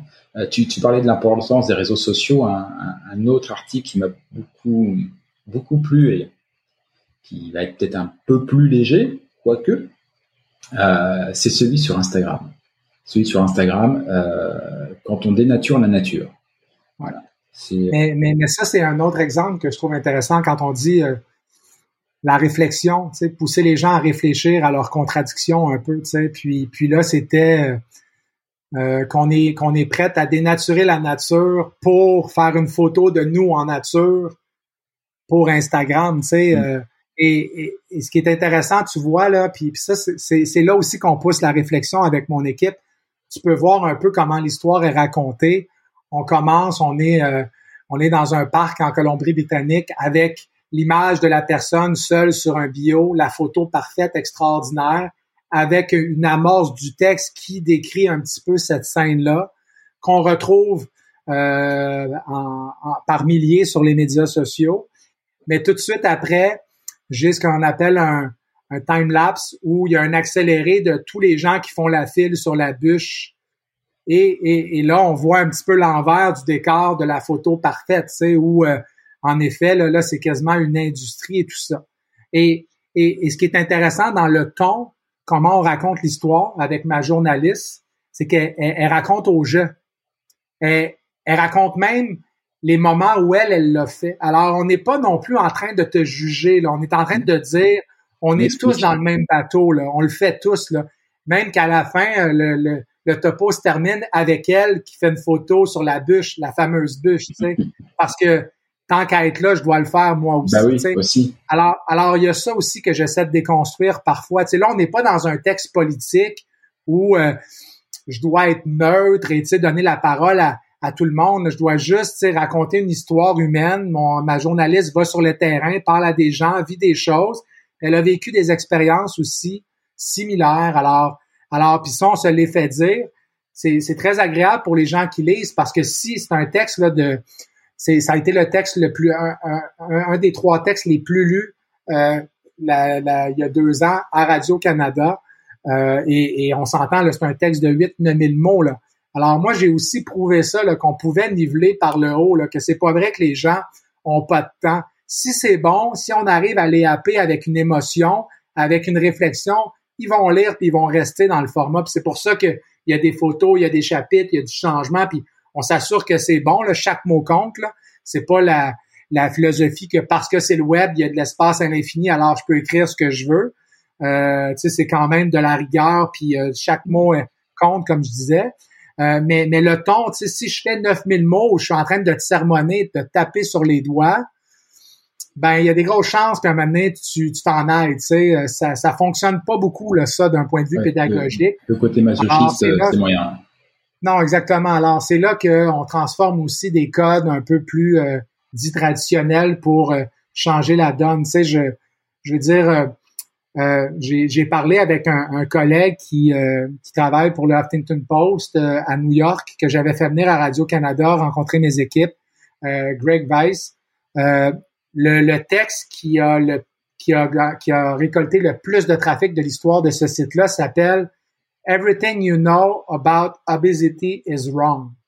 Tu sais, quand tu parles d'un titre qui mm-hmm. t'accroche, là, puis, puis, puis qu'est-ce qui est intéressant, c'est que rapidement, le journaliste raconte un peu la relation malsaine que sa mère a eue avec la bouffe pendant son enfance. Tu Fait qu'on est déjà dans une émotion, puis, on connaît tous des gens comme ça. Fait, fait que déjà là, le plutôt qu'un qu'un amorce traditionnel avec des chiffres, des statistiques ou quelque chose, un expert qui cite quelque chose, c'est ça là, pour des longues lectures ou pour de l'émotion, ça fonctionne pas. Alors il faut raconter différemment, puis c'est tellement bien fait que le titre a, un tel impact que pendant au moins 5-6 paragraphes avant de tomber dans le, dans du sujet, il nous parle du scorbut, de l'époque où les gens savaient que ceux qui mangeaient du citron en faisant la traversée, ben, il y avait moins de morts quand ils arrivaient de l'autre côté. Mais quand même, malgré cette connaissance-là, ça a pris beaucoup de temps avant que tous les bateaux aient du citron. Et même chose pour la ceinture de sécurité. Euh, tout ça, une longue intro pour te faire réfléchir sur le fait que ben on va pas combattre, on le sait qu'on combat pas l'obésité avec des régimes, mais on continue à prôner les régimes. Fait, que ça, c'est l'art de bien raconter des histoires et que ça reste avec toi parce que on t'accompagne, on te donne des informations complémentaires, on utilise des gens qui vivent des situations comme la tienne ou comme celle de ta mère ou comme alors tout ça, là, quand on est dans l'émotion euh, de, cette façon-là, puis qu'on ne te juge pas, euh, mm. ben, on risque de te garder avec, avec nous un bon petit bout. Et quand tu dis on ne juge pas, ça, fait, ça me fait penser au dernier article que, je voudrais évoquer avec toi. Il y en avait d'autres, hein, mais, euh, mais j'ai juste sélectionné celui-là parce que bah, justement dans le jugement, voici un sujet sur lequel le, le jugement est, malheureusement très très très fréquent. Et ce qui est très fort, c'est que vous avez réussi à le ramener dans euh, quelque chose de totalement universel. L'article s'appelle S'affirmer par la dentelle. Et bah, tous, nous sommes des êtres humains, et à partir du moment où on arrive à un certain âge, on a le désir de plaire, on a le désir de séduire, on a le désir d'émoustiller, voilà, et donc de s'acheter des sous-vêtements, d'offrir, d'offrir des sous-vêtements. Euh, et ceux qui sont transsexuels, ceux qui sont non-binaires, euh, dont on ne parle jamais sous cet angle-là, voilà, on en parlait sous un angle médical, sous un angle psychologique éventuellement et tout, mais jamais sous cet angle bah, du quotidien. Ça fait évidemment partie intrinsèque de leur vie, c'est peut-être même encore plus important sur certains aspects. Euh, et ben voilà, il y a un article qui va parler de ce sujet-là, du, projet qui est mené euh, par par, Will et Macha pour, euh, pour offrir une réponse et pour, euh, pour toi nous offrir un angle complètement différent sur ce qu'est une réalité aujourd'hui. Et euh, c'est difficile. Quand tu as lu ça, quand tu ça, quand tu as lu ça, pardon, comment ça va fouiller, euh, difficile de porter un jugement derrière. Enfin, faut, faut être sacrément quand même gonflé pour essayer d'aller porter un jugement. Mais, mais, je crois que c'est, stratégique aussi, puis c'est pour ça que j'aime aller dans, dans, dans ces angles-là, qu'on les choisit, avec la certitude que, en effet, là, dans, le, dans la banalité du quotidien, un peu, c'est là qu'on se rejoint tous. Puis ça part de la prémisse où euh, on, on se concentre trop sur ce qui nous divise, qui est peut-être souvent 2-3% de ce qu'on est, alors qu'on a quand même euh, peut-être 97% de trucs qui nous unissent. Puis, puis quand on raconte le quotidien, puis, puis justement ce désir de plaire-là, la dentelle, puis l'intimité, puis, puis tout le monde a droit à ça. Alors, alors quand je te démontre que, tu sais, ben cette boutique-là, c'est, c'est la première à faire ça, puis qu'avant ça, ben c'était un besoin qui était pas auquel on, on répondait pas. Euh, même chose pour, tu sais, une autre histoire que tu as peut-être lu, que je pense que je t'avais envoyé, qui est euh, euh, sexe, handicap et pandémie. Euh, mais, mais tu vois, tu sais, on, on, peut on peut juger les travailleuses du sexe, c'est souvent le cas. Il y a beaucoup de gens qui ont des préjugés envers euh, ces gens-là, puis qui pensent qu'elles sont toutes des victimes euh, et qu'elles que, sont jamais consentantes et tout ça. Alors, tu sais, c'est quand même quelque chose qui qui divise. Euh, mais, mais de l'amener sous l'angle de celle qui offre ses services exclusivement à des personnes vivant avec un handicap. Là, ça te fait dire, si ces gens-là n'existaient pas, qui les toucherait, eux? Mm. Est-ce que je pourrais passer une vie, moi, sans me faire toucher? Puis il y, a, même un, certain érotisme, une beauté dans le bout où elle lui coupe les ongles d'orteil en pleine pandémie parce qu'on s'occupe pas de lui, tu sais. Alors, alors, c'est aussi dans une certaine détresse où des gens dont, dont, dont nous, on veut peut-être pas s'occuper, ben, c'est, c'est les travailleuses du sexe que tu juges, que tu jugeais peut-être qui sont là pour ces personnes-là. Tu sais, alors, alors de te l'amener comme ça, ben, je me dis en effet que s'il te reste le moindrement d'humanité, ben, elle devrait euh, euh, ressortir et, peut-être euh, avoir envie de, mm de rayonner davantage à la suite de ça. Alors, c'est pour ça que j'aime beaucoup euh, trouver ça, puis de, de, comme je disais, il faut, faut, les trouver, ces histoires-là, elles sont pas simples. C'est pour ça que j'invite mes journalistes et moi-même à, être toujours aux aguets. Moi, euh, peu importe à qui je parle ou ce que je vois sur la rue, euh, les histoires sont partout. Je suis je suis jamais en break. sais, quelqu'un me raconte quelque chose d'extraordinaire ben rapidement, hey, t'aimerais-tu ça raconter ça? Est-ce que tu serais prête à raconter ton histoire au public? Alors, je suis toujours à la recherche de, ces histoires-là. Puis, puis tu vois, Eden, qui est un peu la, la travailleuse du sexe, euh, je l'avais vu passer sur les médias sociaux avec juste sa description, sa bio. Ben, peut-être que plein de gens auraient poursuivi leur. Moi, je suis tout de suite allé la voir, je lui ai parlé, je voulais en savoir plus. Je l'ai rencontré avec un client avant même d'envoyer ma journaliste pour être sûr que de les réconforter, de leur dire qu'ils pouvaient avoir confiance. Je leur ai montré mm. des choses qu'on avait fait, un petit peu la vision qu'on avait et tout ça pour finalement transférer le dossier à ma journaliste. Puis euh, on, a, on est allé en illustration aussi dans ce dossier-là. Euh, mais bref, puis on a eu des commentaires aussi des deux côtés, de la communauté des travailleuses du sexe, du public qui a été beaucoup touché par ça. Euh, alors je crois qu'on a, on a encore accompli notre mission euh, quand je disais un petit peu aussi euh, braquer les projecteurs sur des, phénomènes méconnus, euh, mais, toujours sur l'humain principalement, je te dis. Ouais, puis toujours avec un angle qui, voilà, je, repense à, à ce titre sur les sur les violences conjugales, qui d'ailleurs sont, ouais. excusez-moi le terme, mais qui sont très à la mode. C'est-à-dire qu'en ce moment, on en parle malheureusement énormément en France comme ici. Voilà, il y a un, un macabre décompte qui qui est malheureusement euh, malheureusement tenu et le titre que que toi et tes équipes vous avez choisi, c'est toutes les femmes sont à risque. Et là, quand je lis ce titre, je pense pas au décompte, au décompte macabre dont je parlais. Euh, voilà, euh, je, je, pense à maman, je pense à, je pense à ma femme, je, pense à mes trois filles en, en l'occurrence, et ça résonne. Toutes les femmes sont à risque. Il y a vraiment la volonté c'était l'intention. Mm. bah, ça a bien marché. Ouais, ça, ben, ça, a bien marché. C'est ça le, le, cœur du sujet. Puis tu vois encore, quand je disais raconter de façon différente, c'est un projet que j'ai mené avec Catherine Morancy, qui est l'auteur du texte, euh, mais qui est pas une de mes journalistes. C'est une personne encore que je connaissais un petit peu par la bande, dont j'ai entendu parler de l'histoire et qui avait peut-être une envie de la raconter. On s'est assis ensemble, on a jasé.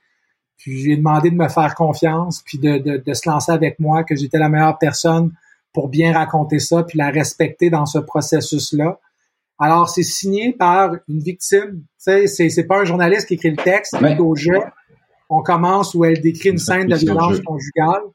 Euh, et, c'est là que ça rend la chose, euh, tu sais, ça, ça magnifie le, le, projet parce que là, c'est pas quelqu'un de désincarné qui pose des questions à des politiciens ou à des intervenants, c'est c'est une personne qui l'a vécu puis qui est en réflexion, qui est en processus euh, avec des, des, illustrations magnifiques encore une fois parce que c'est aussi une personne issue du milieu de la littérature qui fait de la poésie.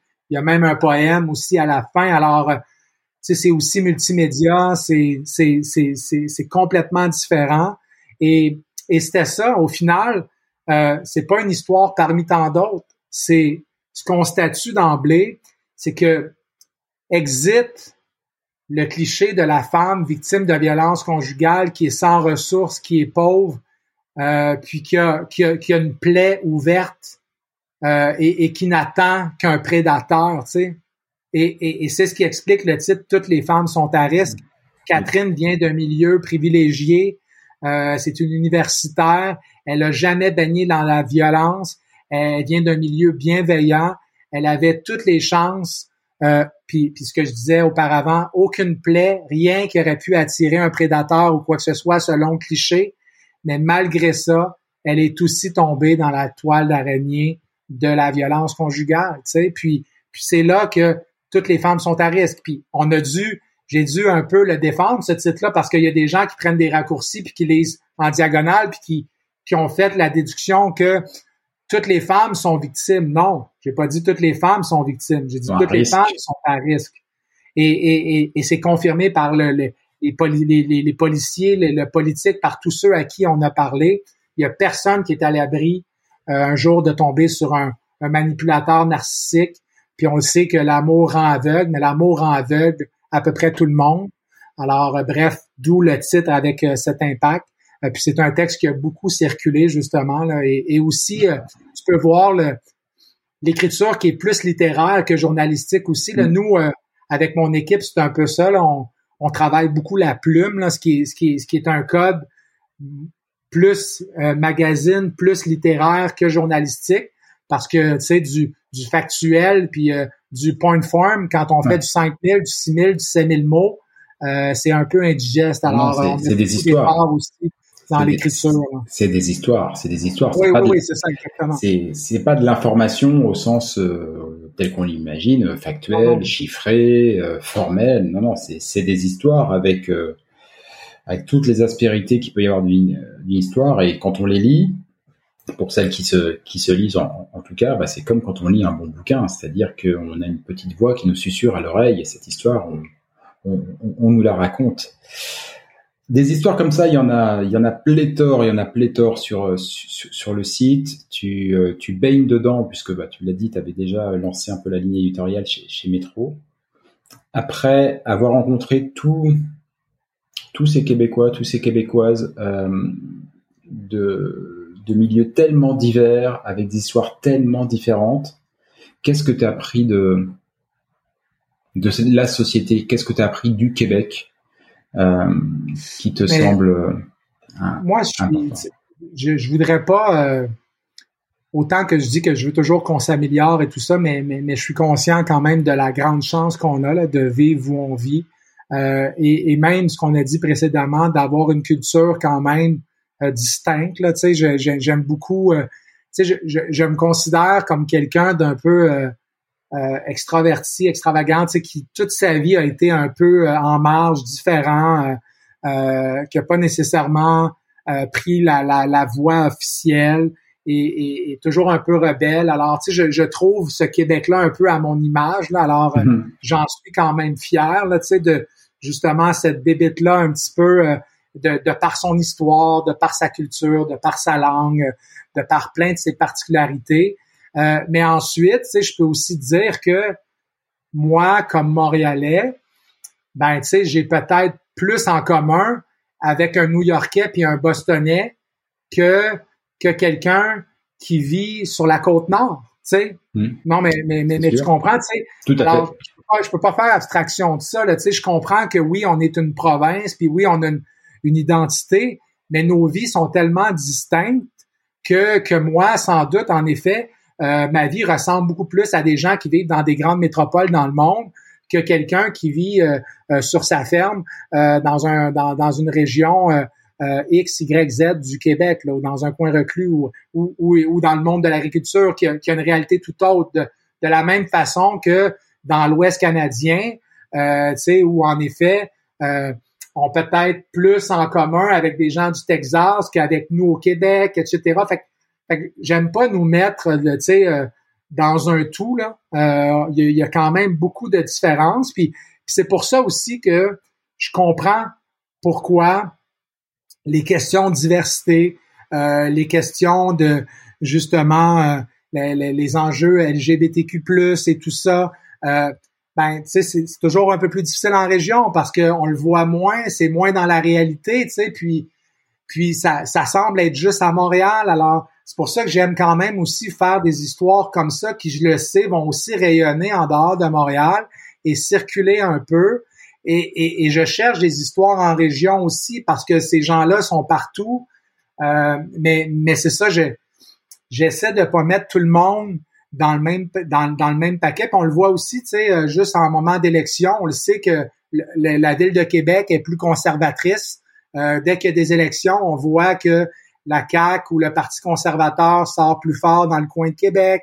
Alors, c'est sûr que si je m'assois avec quelqu'un à Québec puis on, échangeait, peut-être qu'on verrait des différences. Mais moi, ça, ça me répugne pas, ça. Je les comprends puis je les célèbre, ces différences-là. Mais, mais, mais tant qu'on se respecte, et qu'on s'écoute euh, et qu'on essaie au moins de se comprendre. Et c'est un peu pour ça que je fais les histoires que je que je fais. Euh, ben moi, tu sais, j'applaudis la différence, puis puis j'accepte que moi aussi, a priori, j'ai des préjugés, j'ai des clichés, puis que jusqu'à mon dernier souffle, je vais sans doute apprendre des choses, puis je vais m'améliorer, euh, puis je vais je vais sans doute être, comme j'ai dit, je l'espère, être encore un peu plus doux envers mon prochain. Alors, tu sais, c'est un défi personnel que je me donne aussi. Alors, je suis pas au-dessus de la mêlée, là, puis moi, j'ai la, la vérité absolue et je peux l'enseigner. Loin de là, c'est un peu mon processus personnel que j'essaie d'étendre euh, à, mon lectorat et, et, aux internautes. On pourrait dire ça avec mon équipe qui est un peu habitée par euh, ces mêmes valeurs-là là, de de Colin, faire du contenu qui compte puis qui, qui, nous fait réfléchir par rapport à nos comportements avec l'autre, avec l'environnement, euh, avec celui qui qui vit pas ou qui pense pas comme nous. Euh, et, et c'est dans et, c'est dans ce qui nous unit qu'on peut regrouper les gens, les rassembler dans nos dans, dans, dans nos ressemblances et non pas dans nos différences. Alors j'arrive par les ressemblances pour nous parler de nos différences. Alors ça crée un lien euh, d'emblée. Euh, je, te, je, te, je, veux te citer ça, c'est vraiment intéressant. Euh, on l'a pas publié parce que c'est arrivé en, temps de pandémie. Il y a eu des enjeux légaux un peu par rapport à ça. Mais on avait fait une expérience sur la polarisation en ligne. ok? Parce que, tu sais, en ligne, euh, quand on est derrière un écran, on se braque rapidement. Puis, il n'y a pas tant d'écoute et d'échange. Et on a recruté des gens en ligne qui avaient des, des, des positions assez tranchées euh, notamment sur la laïcité, euh, sur euh, il y avait la, laïcité, sur la, grossophobie aussi. Disons, une personne qui est victime de grossophobie et un entraîneur de gym qui veut toujours qu'on soit mince, là. Et, on les a juste réunis, un en face de l'autre, en leur posant des questions là-dessus, tu sais.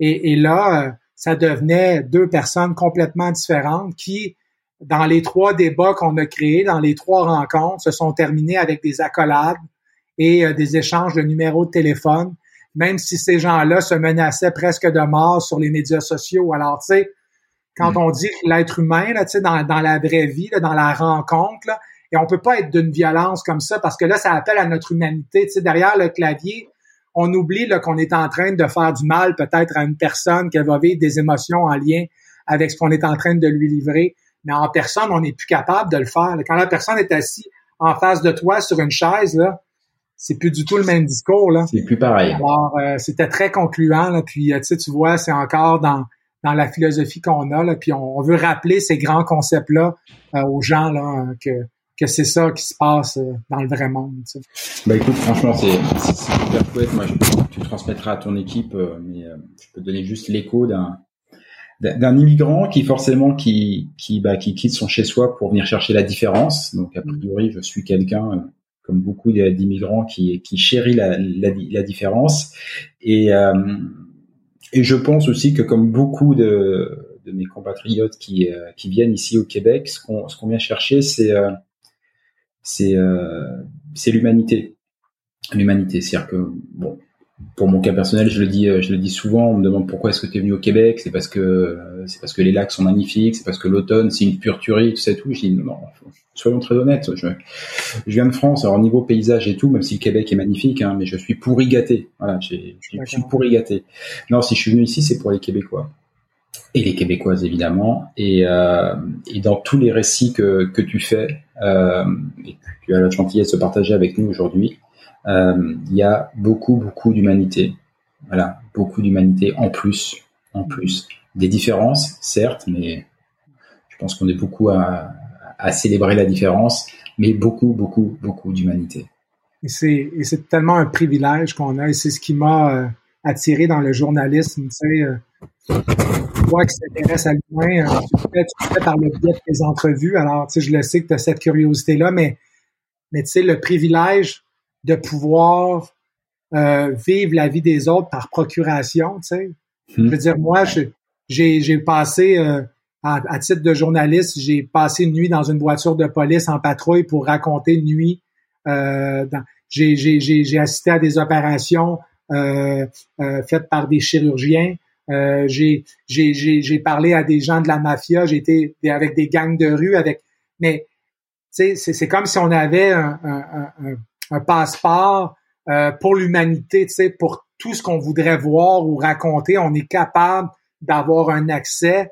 Puis, c'est tellement un privilège que, je me dois de, justement bien raconter, de jamais m'asseoir là-dessus et, tourner les coins ronds et, et, et abandonner justement ces personnes-là qui qui veulent être entendues aussi et qui veulent être racontées parce que souvent, malheureusement, euh, la société leur dit qu'ils comptent pas. Tu sais, il y a, y a, un mm. peu de ça aussi.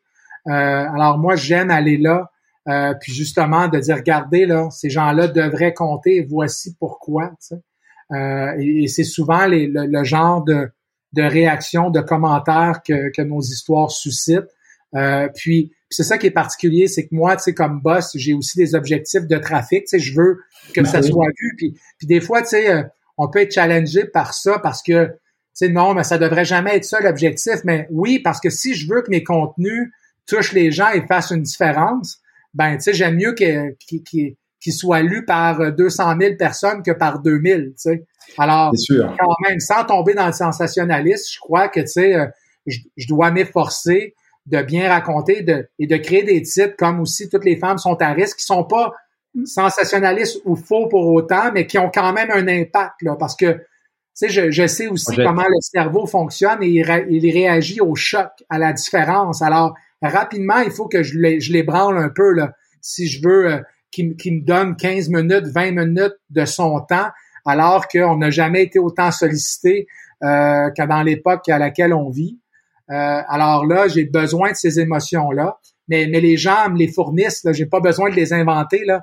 Dès que je passe un peu de temps avec les gens, tout ça, ça ressort, puis après ça, c'est juste un casse-tête que je dois euh, construire euh, pour, pour, euh, pour justement faire revivre ce que nous, on a vécu sur le terrain à nos lecteurs, partager ce privilège-là qu'on a d'avoir un accès aux vies des gens, autant, comme j'ai dit, dans, dans la beauté que dans la laideur et dans toutes, toutes, toutes les nuances qu'il peut avoir entre les deux, parce que souvent, les gens savent pas qu'ils sont beaux euh, et les gens euh, qui sont laids sont pas réellement laids quand on apprend à les connaître.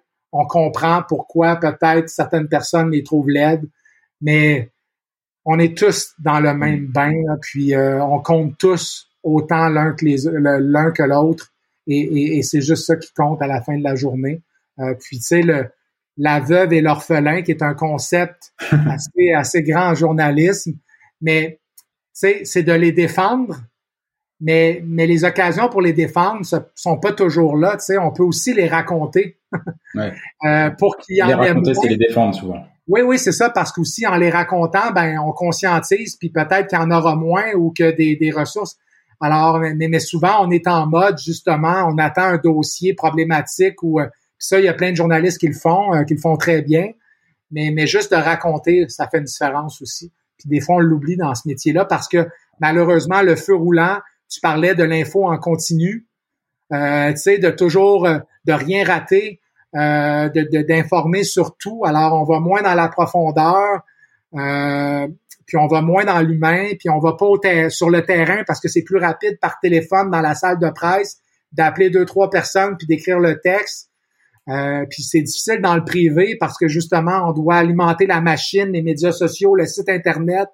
Euh, alors, la profondeur, aller sur le terrain, raconter des histoires comme je raconte. C'est pour ça que je dis que je suis privilégié aussi d'être dans une société d'État qui me le permet. Euh, parce que malheureusement, autant que je voulais le faire dans le privé, mais c'était très difficile de le faire parce qu'il aurait fallu que je sorte des ressources. Là, j'aurais pas pu alimenter mes autres plateformes. Alors, c'est pour ça que, considérant tous les privilèges que j'ai, je m'efforce de faire des histoires comme celle-là.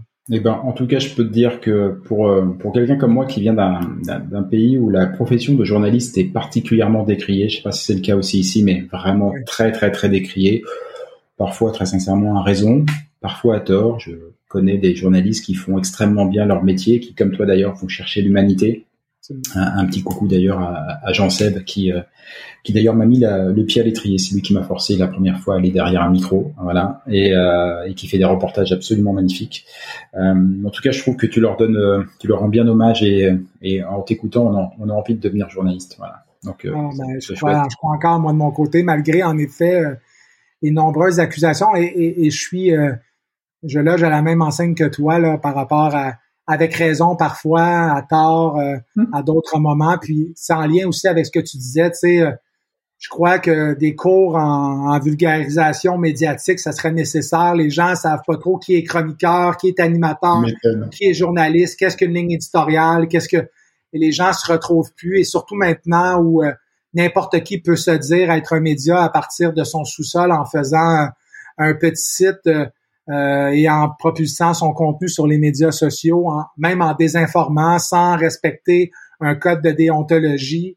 Euh, je veux dire, pour monsieur, madame, tout le monde, je peux pas leur en tenir rigueur là, quand ils analysent euh, ce portrait global-là. Euh, c'est sûr que le, y a, y a, rien de il y a, rien de glorieux là dans, dans la somme de, de, de tout ça. alors je, le comprends, mais en effet aussi, dès que j'ai l'occasion, et, et, c'en est une que tu m'as donnée aujourd'hui, je veux montrer aussi qu'au final, on est bien intentionné, puis on, on, est là pour les gens et, et, et pour les raconter.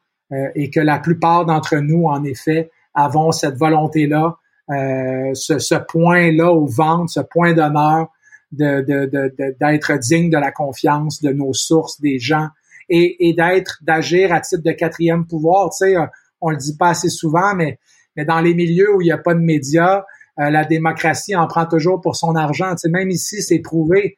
Mm. des petits médias locaux qui ont fermé, ben les, les, les, les devis, les, les, dans l'année d'après ont augmenté de 30% tu sais, puis puis quand la politique, quand les politiciens et la police peuvent, peuvent pas peuvent pas t'aider, qui est-ce qui reste? Ben il reste les journalistes mm. et et la police enquête rarement sur la police, les politiciens euh, on connaît la, la, la, séquence, tu sais, à peu près toutes les commissions d'enquête au Québec, ça c'est partie de travail journalistique.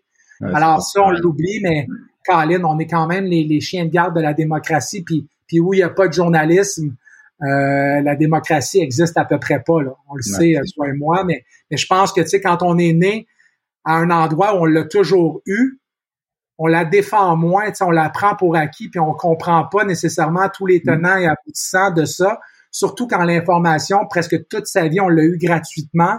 Puis là, en lien avec la crise qu'on vit, on demanderait aux gens de payer un petit peu plus pour cette information-là. Mais ils sont un peu réfractaires parce qu'ils pensent que non, euh, c'est un service gratuit auquel ils ont droit. Il va falloir du temps. Il va, il, va, il, va falloir du temps. Le, il, y a, il, y a, une phase où euh, sur tous les médias, on a imposé la gratuité comme si c'était comme si c'était un modèle.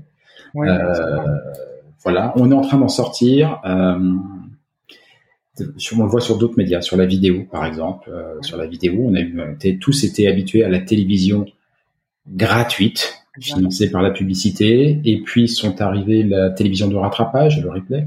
Ouais. Euh, et les usages ont commencé un peu à bouger. Il a fallu presque 10 ans et au bout de 10 ans, un Netflix peut arriver et dire voilà, moi c'est 19 dollars par mois. Exactement. Et, Même euh, nous, euh, Radio on a le modèle Tout TV aussi. Qui Exactement. Est, ouais. version euh, québécoise de cela. Là. Exact.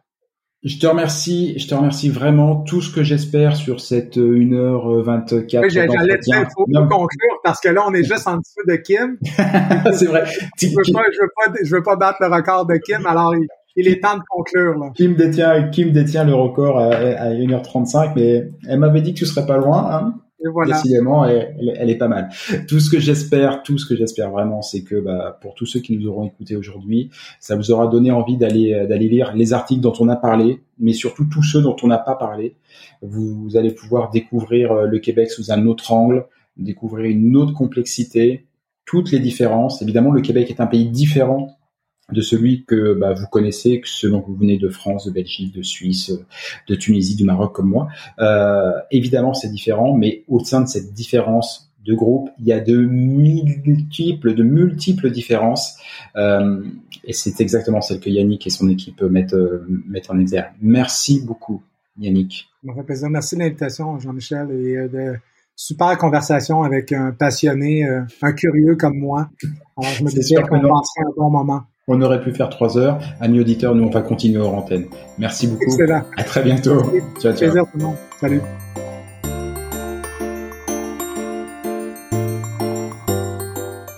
Et voilà. Fais-tu frette, c'est fini pour aujourd'hui.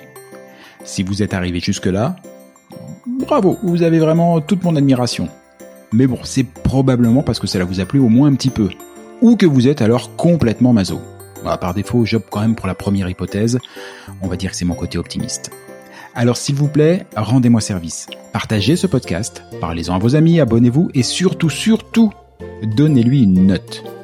Alors juste pour info, même si ce programme reste évidemment très perfectible, inutile de mettre un 3 ou un 4 sur 5.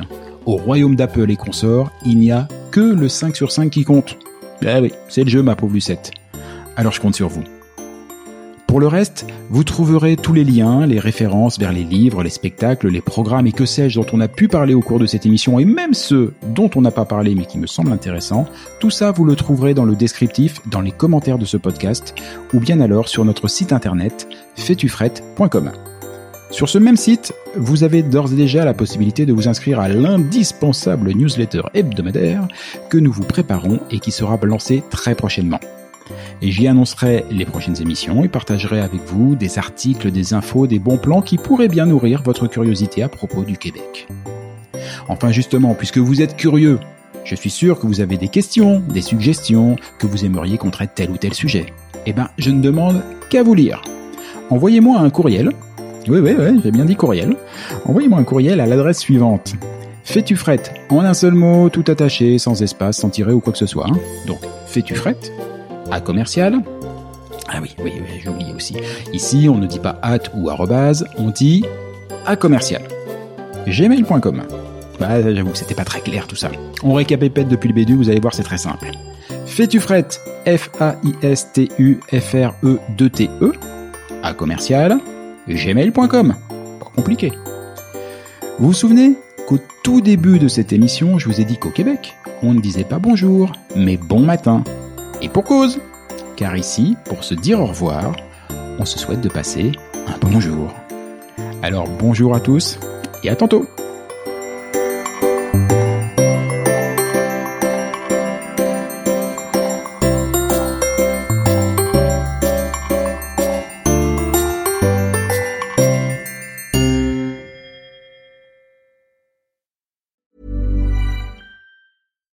Normally being a little extra can be a bit much, but when it comes to healthcare, it pays to be extra.